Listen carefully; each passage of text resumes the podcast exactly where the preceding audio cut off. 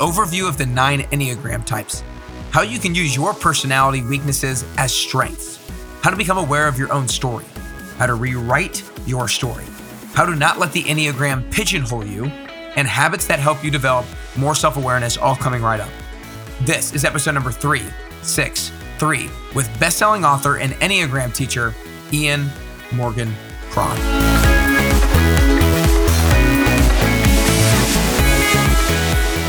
What's up, everybody, and welcome back to Nick Carrier's Best You podcast. Are you struggling with motivation, structure, or accountability with achieving your fitness goals? If so, then go to nickcarrier.com so you can download my new free ebook called Your Best Week. You'll get access to three workouts, my personal grocery list, and three things to avoid at the grocery store so that you can have your best week possible. Just go to nickcarrier.com to get access for free today. Today, I'm super pumped to bring you this episode with Ian Morgan Cron. Ian is a best-selling author, psychotherapist, Enneagram teacher, Episcopal priest, and the host of the wildly popular podcast, the Typology Podcast. His books include the Enneagram Primer, which is called The Road Back to You, the novel Chasing Francis, which is actually a spiritual memoir, and then Jesus, My Father, The CIA and Me, and then finally his latest book, The Story of You, an Enneagram journey to becoming your true self. You can go grab a copy of The Story of You now on Amazon or at ianmorgancron.com. In this interview, we're going to talk a lot about the Enneagram, which is actually something that I was kind of skeptical of in the first place, but then he completely flipped my point of view on it. If you've never heard of the Enneagram before, it's a personality test that can allow you to develop more self awareness and can allow you to learn how to interact with others more wisely and intentionally. But before diving in, be sure you're subscribing to Nick Carrier's Best You podcast on the Apple Podcast app, on iTunes, Spotify, YouTube, and be sure you share this episode with a friend while you're listening. All you have to do is to send them to nickcarrier.com slash podcast. And if you enjoyed the show, then I would love it if you leave a five-star rating and review. But without further ado, here's to getting closer and closer to your best you with the one and only Ian Morgan Cron. All right, what's up, everybody? Welcome back to Nick Carrier's Best You podcast. Today, I am super fired up to be with the one and only Ian Morgan Cron. Ian, I just want to start off by saying thanks so much for spending the time with me today. Man, I've been looking forward to it. Thanks. Yeah, awesome. Well, you know, we're probably four, maybe four miles apart, maybe if that, mm-hmm. but still doing it via Zoom. But anyways, I appreciate you joining me today. And you know, as we were talking beforehand, I know, and a lot of my listeners know, the importance of self awareness when it comes to getting closer to the best version of yourself, and that's what everybody here listening today wants to wants to do. Just every single day, get a little bit closer to the best version of yourself. And I know that you're going to be one of the top people I can talk to in in order to how we can increase our self awareness. And so we're going to be talking about the Enneagram today. For those of you guys who are unfamiliar with the Enneagram, it's essentially a personality test, and there are nine types. And Ian is a, a master of it, and he's essentially going to give you a quick overview of the nine different types real quick, and then we'll kind of go from there. So, Ian, I'll let you take the reins and give you an overview of the nine types. Sure. Well, um, let's just even back up a little higher, and I'll give you a 50,000 foot sort of uh, definition of what the Enneagram is or description of it. So, the Enneagram is a uh, an ancient personality typing system. It, it teaches that there are nine basic personality types in the world, one of which we gravitate toward and adopt in childhood as a way to feel safe, to protect ourselves, and to navigate the new world of relationships. One of the interesting things about the Enneagram, as compared to, let's say, Myers Briggs or DISC or Kolbe or Hogan, uh, all these other sort of personal assessments, you know, is uh, that it reveals the unconscious motivation that powerfully influences how each type acts, thinks, and feels like, you know, predictably acts, thinks, and feels, habitually acts, thinks, and feels on a regular basis. So there are nine types, and I can do a quick run through, but what I'm going to do is I'm going to tell you what the unconscious motivation is that really drives the behavior of each of those types. Mm. Okay. All right, let's jump in. So, ones are called the improvers. These people are meticulous, uh, conscientious, dependable, responsible, detail oriented people whose unconscious motivation is a need to perfect themselves, others, and the world. Okay. Twos are called the helpers. They're warm, supportive, generous, self sacrificing people who, and this is really simple, right? Their unconscious motivation is a need to be liked. It's just to be liked and appreciated. Now, all of us like to be liked and appreciated, but twos really want to be liked and appreciated, right? Threes are called the performers. Sometimes they're called the achievers. And these people are goal crushers, accomplishment minded, focused. They are ambitious. Uh, they're people who have a need to succeed, to appear successful, and to avoid failure at all costs. Fours are called the individualists. They're kind of the unicorns of the Enneagram. We think there are more fours, I mean, fewer fours in the general population than any other type. Artistic, creative, sometimes temperamental, moody, self absorbed at times, incredibly imaginative, disproportionately represented in the creative arts. They uh, are people who believe that there is something essential missing in their core makeup. And as a result, they um, have a need to be special and unique as a way to compensate for what they believe is the missing piece, the unnameable missing piece in their in their person. Six uh, fives are called the investigators. Typically introverted, uh, very analytical, most analytical number on the Enneagram.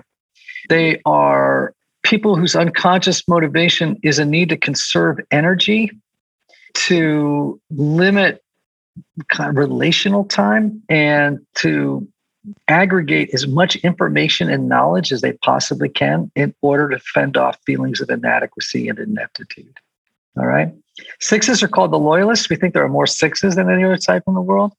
They are funny, earthy, practical, down to earth people, loyal, obviously, given their name, amazing team players, but their unconscious motivation is a need to feel safe, secure, certain, and supported in what feels to them is a world that's chaotic and unpredictable. Okay. Seven's the enthusiast of the joy bombs of the Enneagram funny, spontaneous, adventurous, sort of gluttonous for new experiences. They're very future focused people and they see a future that's always filled with unlimited possibilities, right? They are optimistic to a flaw. And their unconscious motivation is a need to avoid painful or distressing feelings or circumstances, right? Sevens aren't really sure that there will be anyone there to support them should they fall into a distressing emotional or personal state. Eights are called the challengers, blunt, domineering, commanding. They are people who have a need to mask tenderness and vulnerability, right? So these people are highly defended. When they're not very healthy or self aware, they can be aggressive. They're those people who, when they walk into a room, you can feel it. They're just a larger than life presence. So they like to assert strength and control over others in the environment in order to mask tenderness and weakness. Nines finally are called the peacemakers, easygoing, hakuna matata, go with the flow. You know, they're they're just don't rock the boat people. And what they really want, what they are unconsciously motivated by, is a need to maintain connection with others, to preserve a sense of inner peace and calm and to avoid conflict at all costs. So that's the quick rundown. I could write a I, I could write hundred pages on each of those types. So that's pretty damn fast. Yeah, I was gonna say you could write a book and you'd maybe name it "The Story of You." There you go. Um, that's right. Yeah. That's right. So so Ian has a new book coming out called "The Story of You," and it's an awesome book. And you know, a lot of you guys just listening to his descriptions, you probably heard yourself in one or maybe in, in, in multiple and some of the people that you know in some of those different types and you identify with maybe one of the types or or some of the traits of some of the types and what his book what your book does such a great job of is not saying that you're stuck in that particular story which I love because honestly to be completely honest with you when I've heard people talk about the enneagram in the past I had a little bit of a negative view of it because I've heard people say, "Oh, I'm just this, so this is just how I am and this is how I'm always going to be." And I'm like, "Oh, gosh, dang it." Like I hate when people pigeonhole themselves into this one number and so they can't change in any particular way and that's almost the exact opposite of what your book is is, saying these are what these people's stories used to be. This is what they've done to overcome that and this is kind of now who they are and how they leverage the pros of their type and how they essentially like work against the cons and almost like turn them into pros. And so your book does such a great job of giving examples of, of people and you people who read the book will really identify with a lot of those char- real characters in the book as well. But uh, the kind of first thing I want to do to kind of step back is I was really intrigued when you first said about how these types are something that we adopt in childhood. So is it thought that it is adopted in childhood? Is it thought that we're born with it? And if it is adopted in childhood, at what point is it kind of like at four years old that that's when the type is solidified? Or talk to me a little bit more about that. Sure. Well, you know, personality is probably the most hotly contested topic in modern psychology. Mm-hmm. Like the, you have so many different schools of thought about where does it come from? How does it develop? You know, it's just, you know, crazy. I remember my textbook in graduate school. I was doing a degree in counseling psychology. The book that we got on personality development was like, you know, that thick. It was like four inches thick, right? Because they had to go through all these different schools.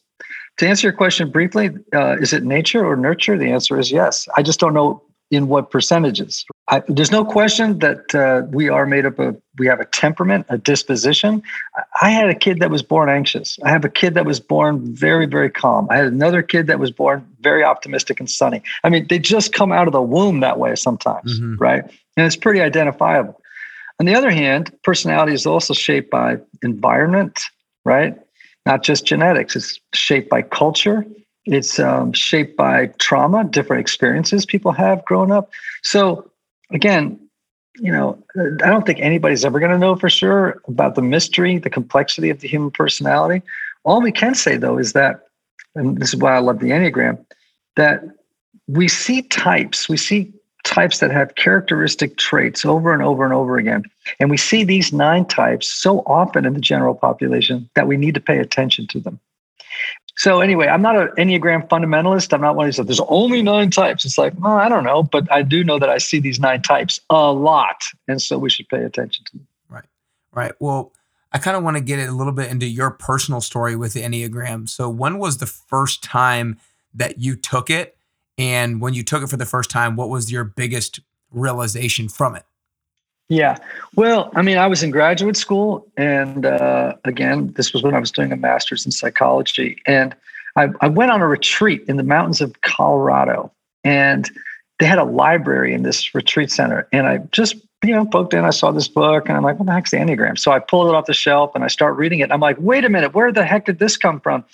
I've been studying psychology and personality for the last year. Like I'm up to my nose in it. And here is this incredibly accessible, uncannily accurate description of these nine types. And this would be insanely helpful in a counseling room, mm right? It, yeah. Or in a corporate boardroom. I mean, this thing just has so many applications. So I didn't actually take a test. My first thing was reading books about it, which is an equally valid way to discover out, discover what your type is. And then you know, for a while, I just didn't pay. I, I, was so caught up in raising kids and getting degrees and doing different things. I didn't really dive very deeply into it. Took a couple of workshops, you know, whatever.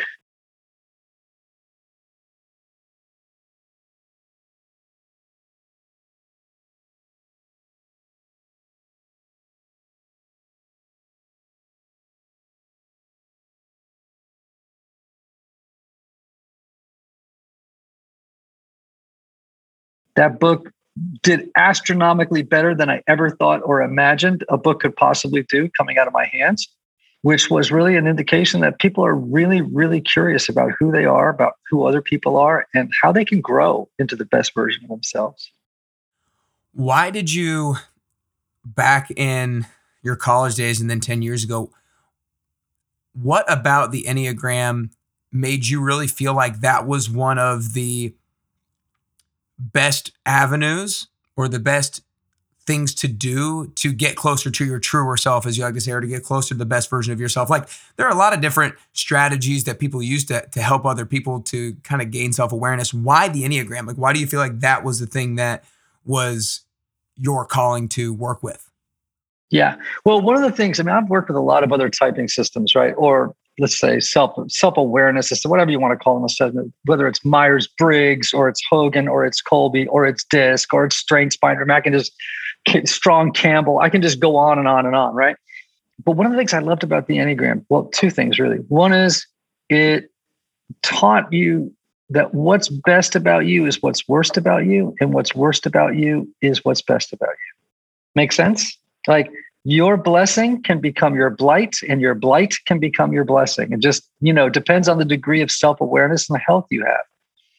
Another thing I loved about it is it took into account like those other typologies oftentimes you feel like you're just boxed right if the, the human personality is fluid and adaptive so it's changing it can be healthy it can be unhealthy it can be self-aware you can lack self-awareness right and so you know the thing i loved about it was is it it, it took into account that the human personality is a dynamic right the other one last thing i'd say too is that one thing that I loved about it is it didn't just tell you what you do or like it tells you why you do it. And those other typologies don't do that. And that is so important, right? It's not a trait system where it's just saying, oh, okay, Nick, you do this, you do that in this situation, uh, right? It's like, well, so what? I need to know why I do it. And that's so, for example, you think you're a three, right? Okay, so I could say, oh, okay, Nick, well, you're ambitious, you're goal driven, you're accomplishment focused, you are probably a workaholic, you are somebody that's things like metrics really matter. You are somebody that's, am I describing you pretty well? yeah. Right. You're somebody who can walk into a room and read the room very, very quickly, and you can shape uh, or actually begin to change your self presentation in order to win the admiration of the room right? That's when you're not very self aware. So the reason you do it is because, according to the Enneagram, is that you tend to believe that we live in a world that only values people for what they do and for what they accomplish rather than for who they are inside. And uh, that means because that unconscious motivation, do you see how that would drive all the behaviors or traits I just described? Yep. So for you to grow, you have to begin to look at that unconscious motivation and begin to interrogate it. You need to start questioning it. Is it really true that the world only values people for what they do rather than for who they are inside? No, it's not true. Maybe, in, in some instances, maybe, sure. But but on the most part, uh, do you need to be successful before you can be loved? The answer is no. But the, the three tends to believe that those things are true. Now, when you begin to unwind those things, you, you will start to become the best expression of yourself automatically. Yeah, no, I love it. And I think that is, you know, it's, it was one of those things where reading my results is a little bit like, I'm like, I want to stop reading it sometimes mm-hmm. when, uh, when it reveals some of those things to you. But I think it really is important. You know, I was actually talking to my dad about my results and he was pointing some things out. And I was like, that was a little bit painful, but it's definitely some things that I'm going to think about when it comes to creating content on my social media and the different things that yeah. I, the different things that I do and the different ways that I interact. Okay. Yeah, so that's really healthy. Like that is developing self-awareness. Like threes typically struggle with uh, presenting an image of themselves on social media that's impressive but not entirely true. Right, I saw that. Right? And and so yeah, I mean, the, I mean, look, I will just say this to you: if you're looking for flattery, don't screw around with the enneagram, right? Yeah. But for me, that validates it, the truth of it, right? If I, yeah, I can listen, I can take strengths finders all day long. Who doesn't want to take a test that all it does is tell you about your strengths? But but and that's great. I'm not saying that's bad. I'm just saying it's not the whole deal. Like for me to grow as a person, I also have to face some hard truths about myself. And the Enneagram is going to put those right in the right in front of you. And so when you do it land on your type, you're going to go, ow, oh, someone's reading my mail and parts of my mail that I don't really want anyone to read. Yeah. So I'll, I'll give you, I'm going to use me as a test subject a little bit further because that was actually, you know, when I said I was going to do some things a little bit different on social media, it's not necessarily that I feel like, and, and what my dad pointed out wasn't the fact that I was trying to put on an image that wasn't necessarily entirely true. It was that I was maybe sometimes using myself as the example that people should follow a little bit too often. We'll be like, I do this, so you should do it too, kind of a thing. And so if somebody does something like that, that says like, like I I feel like I do that because I feel like it's working for me, and so I really want other people to do it, and so I just want to express that to them. So if if that is in my head, my reasoning, what's a potential internal motivation behind why I am using myself as the example that other people should follow too, maybe too often? hmm Well, I mean, again, the danger for a type like a three is that, for example, their communication style tends to be self marketing. Mm-hmm. And so you just have to, as part of your own growth journey, begin to ask yourself okay, when I put this post up, what is my motivation for doing this really? You, you know what I'm saying? Yeah. I have to do that with my type. You know what I mean? Other, you know, in in so many situations of life, I'm always sort of beginning to ask myself, without being a navel gazer, without being self-absorbed, I am ask I ask myself a lot, why am I doing this right now? Is it for the right reasons or the wrong reasons? Is this uh, a reflection of my true self? Or is it reflect is it, am I trying to broadcast a self that actually isn't who I am, but I think will be loved more by others if I, you know, present myself this way? So you know, this is so hard in the current environment for people like you and I in these jobs where so much is dependent on branding oneself. It's really dangerous. It's really, really dangerous. This whole idea that a person is a brand is really not always so great. Yeah, no, I agree. I think I'm definitely going to make sure I analyze my internal thoughts behind why I make some of the posts that I make. But one of the things that actually kind of fascin- fascinated me when you were talking about type threes in regards to a lot of type threes think that they're only going to be successful because of what they do rather than who they are or be liked because of that particular reason or whatever it is uh, exactly that you said. Have you found that you know over the last i guess decade or so you've been really full force on the the enneagram. Have you found that there's been any sort of shift in the frequency of types like an increase of type threes over the last decade? I know you talked about how there was a couple that are the least common and the most common, but has there any been more frequency of certain types that you've seen shift over maybe the last 10 years or so? You know, it's a it's a great question. I think the what happens is is that uh, certain factors come into play that bring certain that certain types tend to gravitate toward yeah. and become more visible. Doesn't mean that there's more of them. It will look like there's more of them. It's just no. Mm. So three, sevens, and eights tend to be the most assertive numbers on the Enneagram. Like when my like on my on my uh, podcast typology, right? We have publicists that approach us constantly, right? This person's just written a book. This person just started a nonprofit. This person just did this, right? And we want to get them on your show. They tend to all be three, sevens, and eights well, why? Well, threes are ambitious, they're goal driven, they're accomplishment centered, right? Sevens are great entrepreneurs, eights are very, very bold and go get, you know what I'm saying? Mm-hmm. I, I would think, oh my gosh, the whole world is becoming a three, seven, and eight. No, it's just that given the media that we use, right? Certain types just tend to present themselves more. Other types are much more withdrawn. They're not as assertive, right? And so you might think, oh, there's fewer of those. No, no, there's the same amount, right? It's just that they're not appearing as much in the sort of settings in which we people just on social media and whatever we just don't these types tend to appear over and over again because they're kind of more of the go-getter type. Right. I think those i think it's well said. Let's talk about kind of a, a little bit personality more from a if somebody has not taking the enneagram or if they're intera- interacting with somebody and they have no idea what their enneagram type is. And and maybe they do or maybe they don't have an idea of what the nine types are.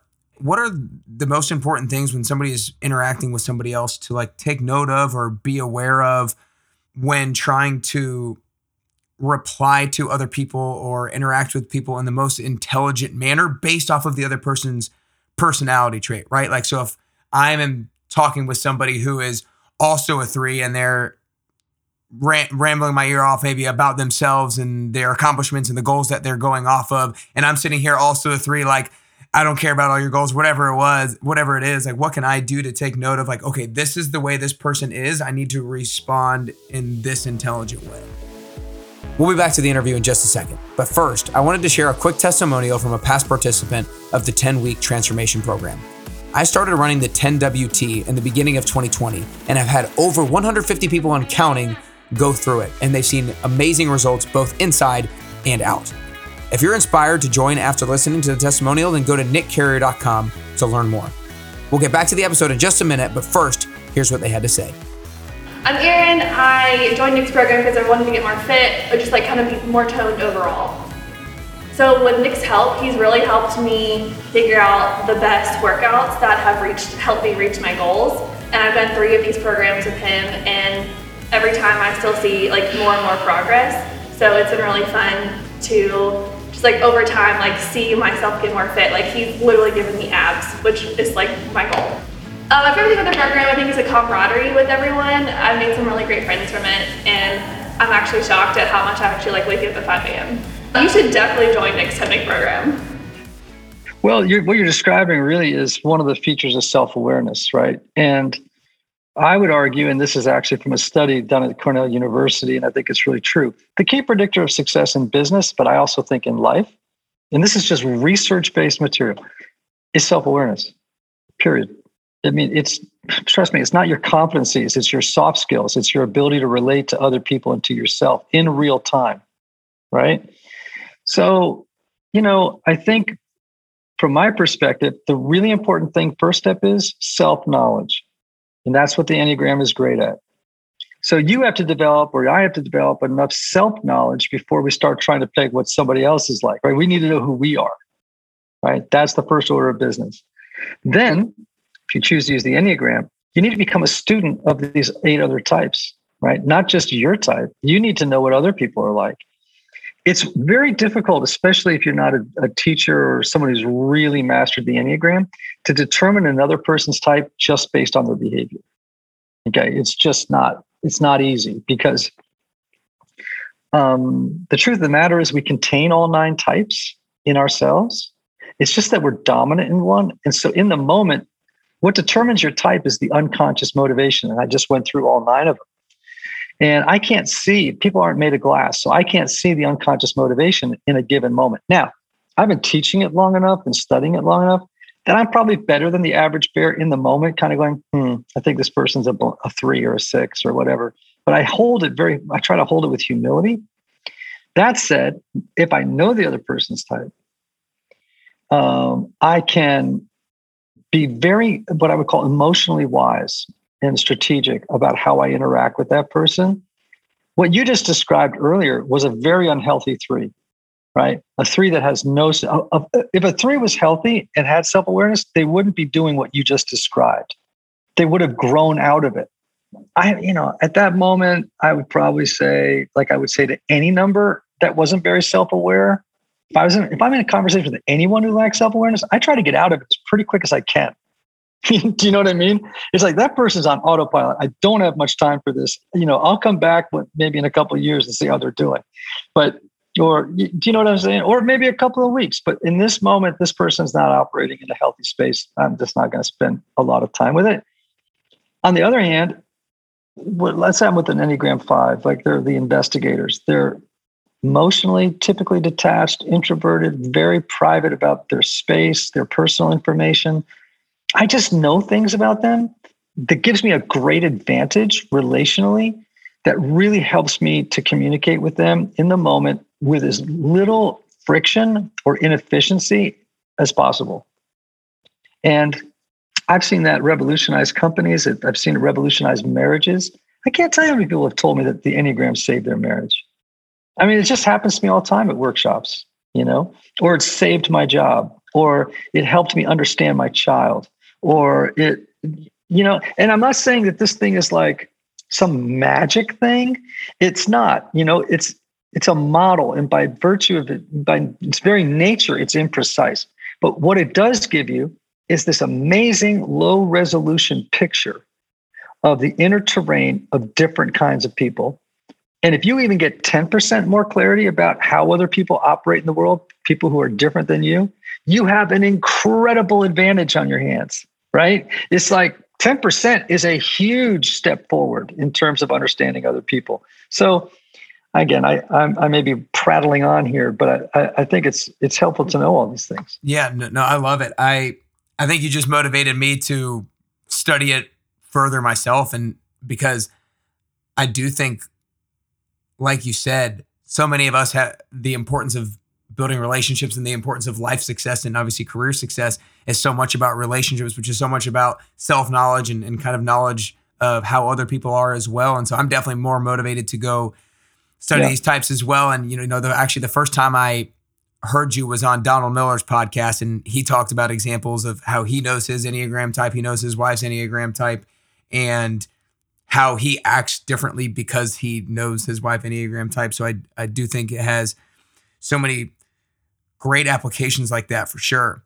One of the things that you mentioned in your book to kind of overcome some of the maybe drawbacks or the cons of your Enneagram type, I believe it's called the like your the SOAR strategy. Is that right? S S O A R. Can you break down that a little bit for us? Yeah. So um, SOAR is an acronym, right? S O A R. And I don't generally like platitudinal acronyms, except I've been in a 12 step recovery community for 30 years. And I've learned that an acronym every now and then can save your life, right? Uh, and can be pretty helpful. So with SOAR, the first is C, right? And what do I mean by that? C means you need to see and understand your particular personality and its story. You know what I mean? Like it has a story. And you need to see it, understand it. Um, you need to become very familiar with your inner world. Enneagram helps, right? The next step is own. And that that means you have to own how your particular personality style and the story that you've been living in has really kind of hurt you and possibly other people.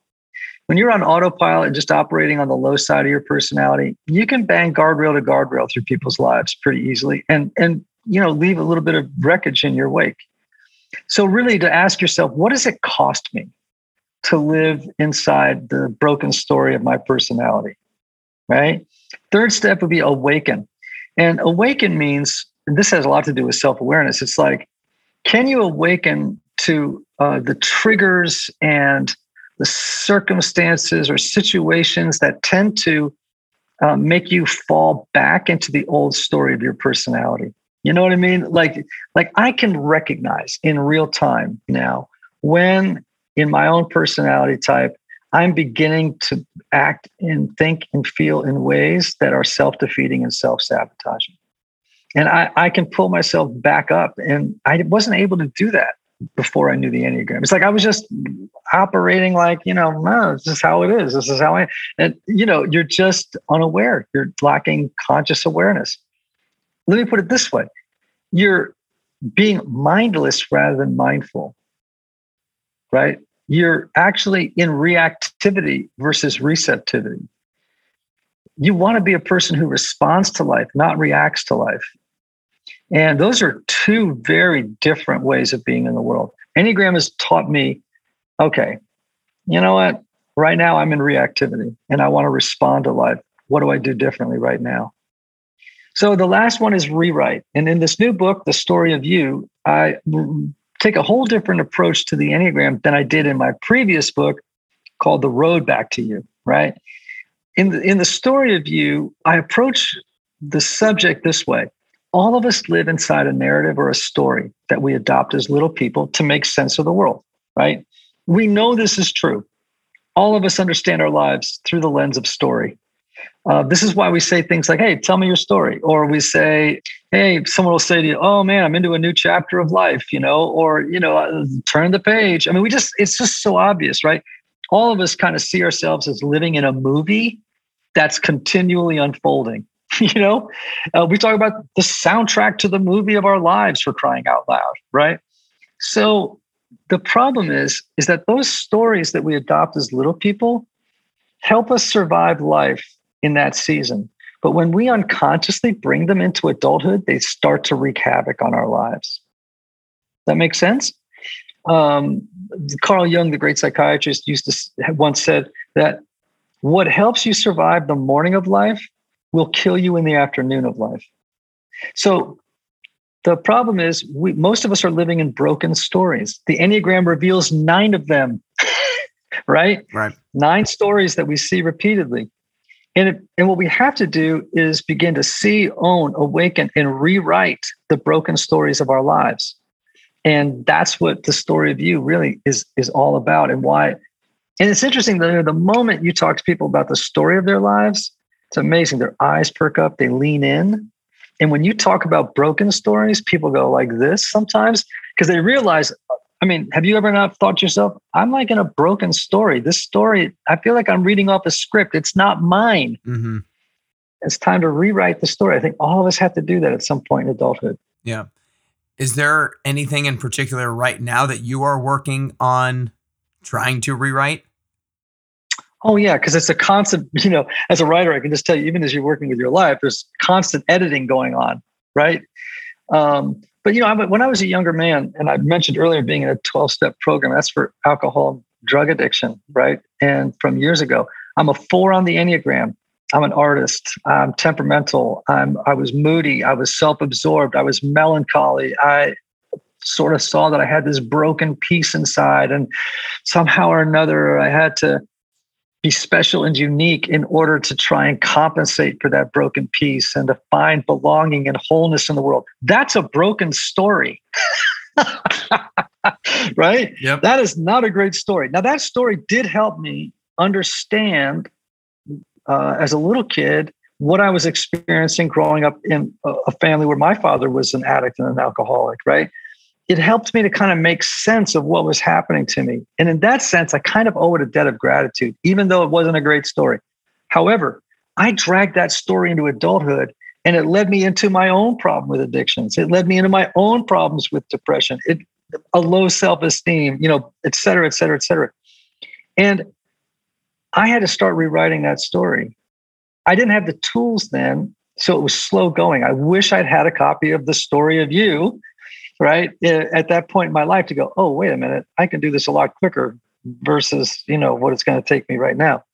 And so even today you know uh, sometimes i'll sort of lapse into this feeling like there's kind of something wrong with me i'm different than everybody else everybody else seems to be more at ease in the world than i am blah blah blah.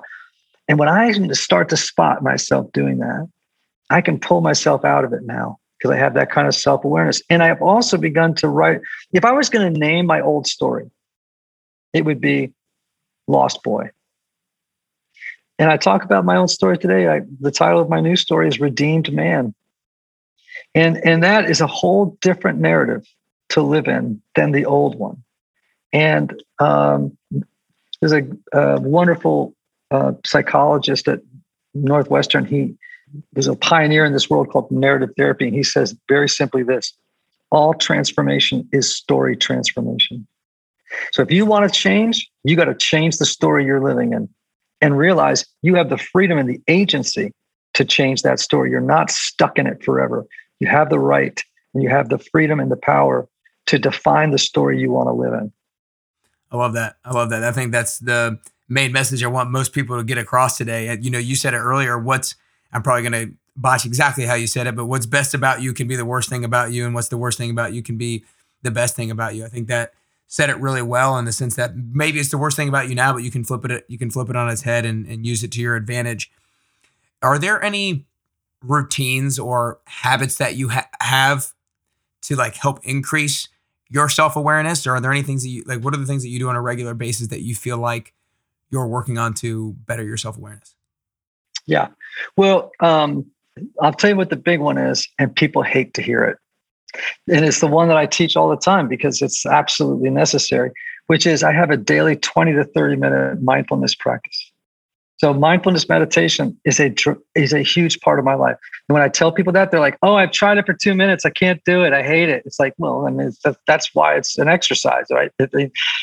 And that's why you practice at it.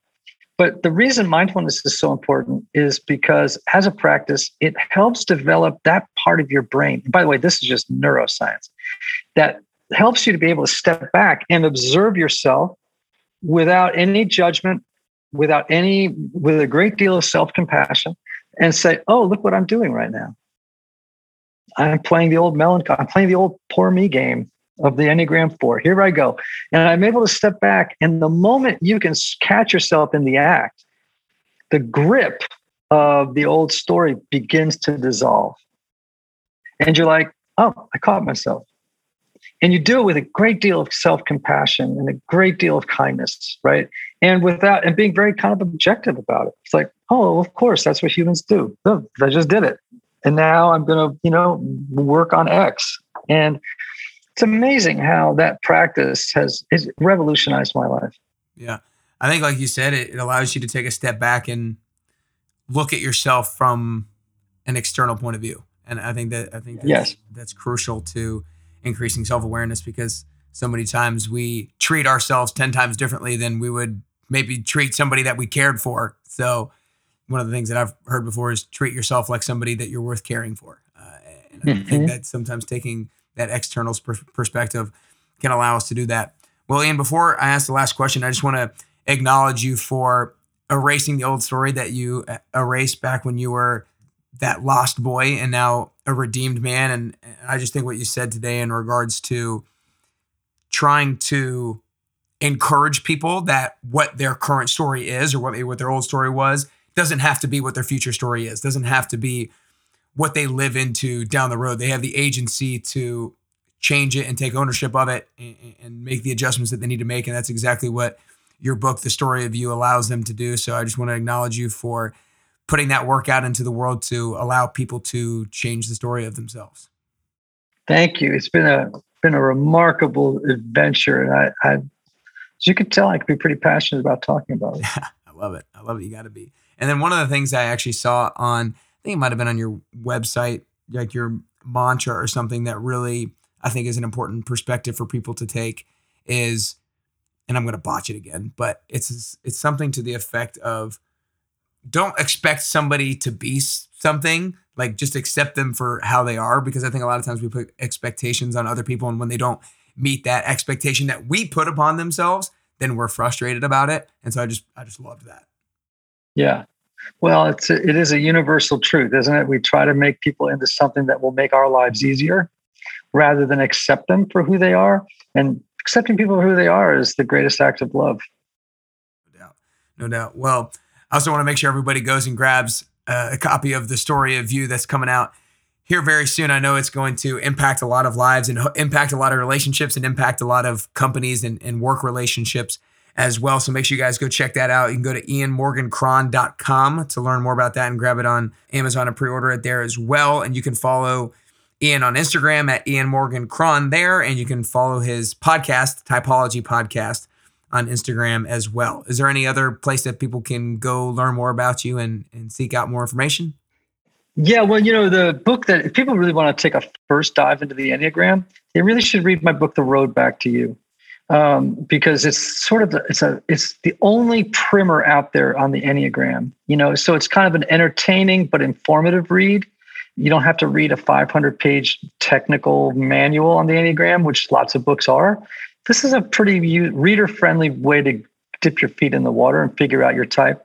They can also take my test, the IEQ 9, which is on my website.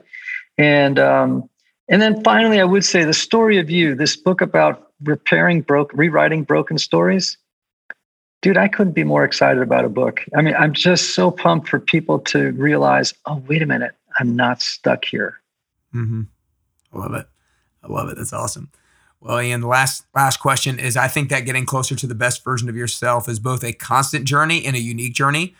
I don't I don't think we're ever at that best version of ourselves necessarily. And I think the way that I'm going to get closer to the best version of myself is going to be a little bit different than the way that you get closer to the best version of yourself. So for you personally, if if there are three things that you can currently do or three things that you can currently work on to get closer to that best version of Ian that you could possibly be, then what are those three things that you could currently do or currently work on? Okay. Well, I've named I named one right, which is my mindfulness practice. That's that's uh, that's that's huge. Number two, I'm a big believer in read, read, read. Don't stop reading. You know, like, uh, and I I read a lot of spiritual literature from Buddhists to Christians to you know what I mean. Like I'm always at twelve step stuff. I mean, I'm always scouring around, trying to figure out well, what's the meaning of this dang thing called life? You know, and immersing myself in that kind of thinking. And then I'd say the third thing is I really try to take care of myself physically. You know, there's no point being on this journey uh, unless, you know, if you're going to end it too soon. I mean, I, I just, I'm a big believer in eating well exercising, making sure that my body keeps up with my spirit and my mind. Awesome. Awesome. Well, I don't know if I'd mentioned before, but I'm a fitness trainer, so that last part hits home obviously for me. But I'm an avid reader every single day as well. But those are three awesome things, and I, I hope a lot of people see that they should either continue to do or, or do more of, and and implement that into their routine to help them get closer to the best version of themselves as well. But that's all we got today, Ian. Thought that was absolutely awesome, and I'm looking forward to everybody going to buy the story of you. Thanks so much. Thank you. What's the best thing about you? can turn into the worst thing about you. And what's worst about you can turn into the best thing about you. That was a huge realization for me during the interview. Sometimes your strengths can get the best of you and affect your own performance and can negatively affect how you interact with others. That's something I just hadn't really thought about before. And then what are your weaknesses now can turn into your strengths. I hope you all enjoyed this interview with Ian as much as I did. And if you did, be sure to leave the podcast a five star rating and review and share it with a friend or family member. And do yourself a favor and go grab a copy of The Story of You on Amazon right now. Ian said it self awareness is one of the best predictors of not only career success, but life success as well. And the Enneagram is a great tool, one of the best tools out there, although I was, like I said, a little skeptical of it at first. But it's one of the best tools to help us gain that self awareness.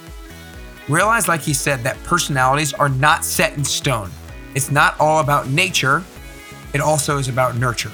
Personalities are fluid forever changing, impacted by our environment, our experiences, and our relationships. So, this is a call to take ownership of your story, to keep your strengths your strengths, and to turn your weaknesses into strength so that you can get closer and closer to your best you.